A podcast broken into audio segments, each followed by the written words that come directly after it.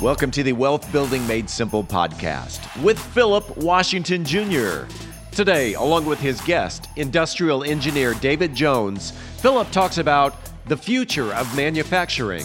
Philip Washington Jr. is a registered investment advisor. Information presented is for educational purposes only and does not intend to make an offer or solicitation for the sale or purchase of any specific securities, investments, or investment strategies. Investments involve risk and, unless otherwise stated, are not guaranteed. Be sure to first consult with a qualified financial advisor and or tax professional before implementing any strategy discussed herein. Past performance is not indicative of future performance. And now, Here's Philip. All right, we are back with another episode of Wealth Building Made Simple, and I'm gonna start. I'm gonna test out some sit, some sitting episodes.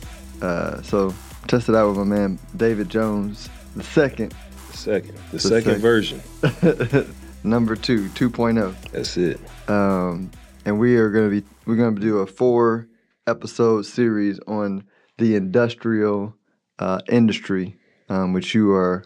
Uh, heavy into. So I enjoyed Absolutely. that conversation at Starbucks. I was like, we gotta gotta talk about this. Let's do it. Let's do it. Looking forward to it. Thank so, you for having me. Uh, my, my, pleasure. So if, if you don't mind though, let's go ahead and uh, give your background so everybody know who who David Jones is. All right. So uh, again, name is David Jones, 34 years old.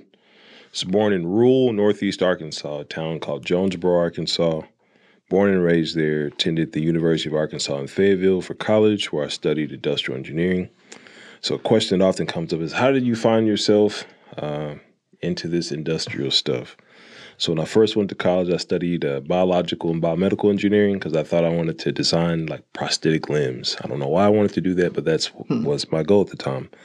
Got into it and decided that wasn't for me. Uh, come from a family of entrepreneurs. I started my life as an entrepreneur. That's kind of a different thing for a different time. But long story short, I wanted to still have the prestige of being an engineer, while not really being an engineer. So industrial engineering at my school is basically like a business engineering degree. So I got the prestige of saying I'm an engineer while basically getting a business education. Uh, from there, I was able to get a couple internships just because I needed a job in college. They both happened to be in an industrial setting.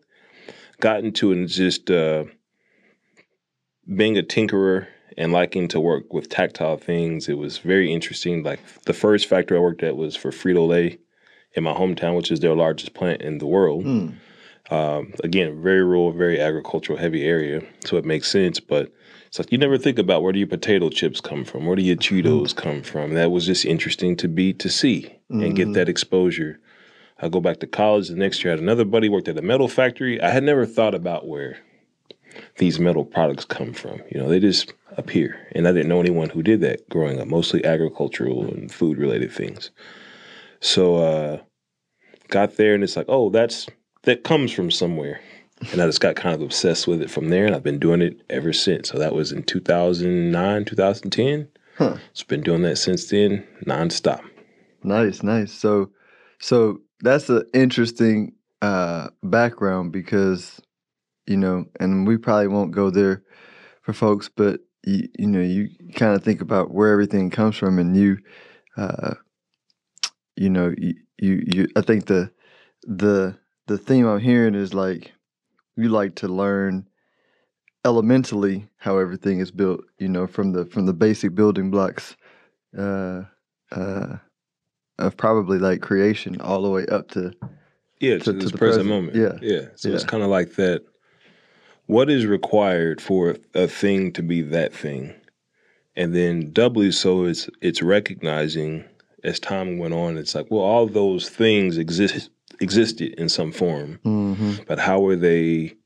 How were they utilized at this time to create this thing? Mm-hmm. And I mm-hmm. find that process very interesting, um, and also understanding how simple it is at times yeah. for certain things. And there's some things that appear to be very simple that are incredibly uh, complex, and you just wouldn't. I don't think it's intuitive to think that way. Mm. Like you might see a, a tube, for instance, on this, it's like, oh, it just appears, you know.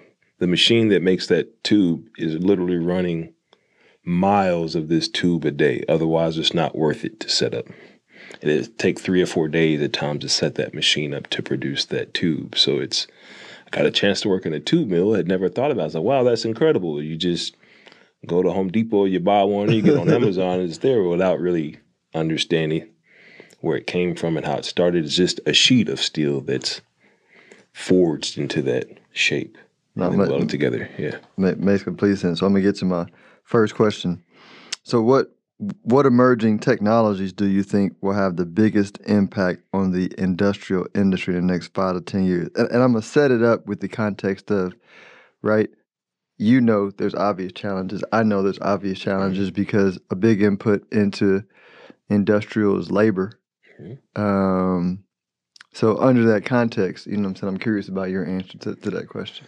if I had to put uh, industrial, in my case, manufacturing, metal manufacturing specifically within the industrial environment, um, the one emerging technology I think is going to make the biggest impact and is making a huge impact is additive manufacturing. So, Hmm. kind of the difference between su- subtractive manufacturing, which is how most things are made, which is you start with some material, you take things away from it. Like you take a sheet of metal, you cut some holes in it, and then you bend it, and then you do some other stuff, weld it together. That's kind of subtractive manufacturing. That's how most things have been made. You take a table, you start with a tree, and you whittle it down to this table. Uh, additive manufacturing is starting with the basic building blocks of material and forming that up into the thing that you want. So think 3D printing specifically. So that's a technology where you can create incredibly complex and specific forms of material uh, without a lot of skill. It's all in the machine. You just decide if you can model that thing and have access to the technology and the materials, you can have that thing uh, in as little as a day. People are 3D printing at home now. So I think that at scale is going to transform a lot of uh, processes and applications over the next decade. So, so this is I'm I'm glad you said that because I've had a question on 3D printing. So, is it? And I know it's not as simple, but explain it if if you can as simple as possible. So, if I say I want to make, um, let's think of something that I know 3D printing can make. I want to make a stand. hmm Is it as simple as then figuring out, or let me go on the internet, let me figure out all the materials needed for the stand. Let me uh, get all the materials. Then let me t- design it in. Get somebody to design it in the computer the way I want it to look, and then the computer with the 3D printer will talk and build the stand. That So so basically there's um there's two basic types of technologies that I'm familiar with. And there's other, but Mhm. these are two dominant forms. There's metal printing machines and plastic printing machines. You can't get a thing made out of metal and plastic out of the same machine, generally speaking. Mhm. So if you want to make that whole stand out of plastic, you would just design a model and maybe you just want it to be a tripod that doesn't move or anything, like a little phone stand. You could just print that out of plastic. Boom. So you get in a 3D modeling software you model that up or you buy a model or you source a model from an open source platform somewhere Mhm. uh, that's going to be exported into a language that that machine can interpret and what that machine is going to do is then or some software is going to slice that into layers Mm. the thinner the layers the higher the fidelity or the more like closely the actual thing will represent your model got it? the the grosser that fidelity or the thicker the layers you'll get done faster but it may you'll see the lines Got it. so basically, it just takes a thing, turns it into slices, and it literally prints down a layer material at a time. Mhm. There's different ways that those machines cure and set that material, but that's basically how that process works. Got it. And and it, and if you wanted to be super fancy, then you probably would want to say, all right, these parts are metal, these parts are plastic. Here's the plastic design.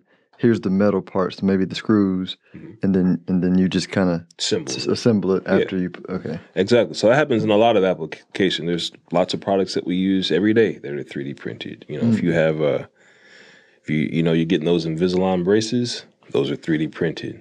There's all sorts of medical devices that are 3D printed because everybody's body's different.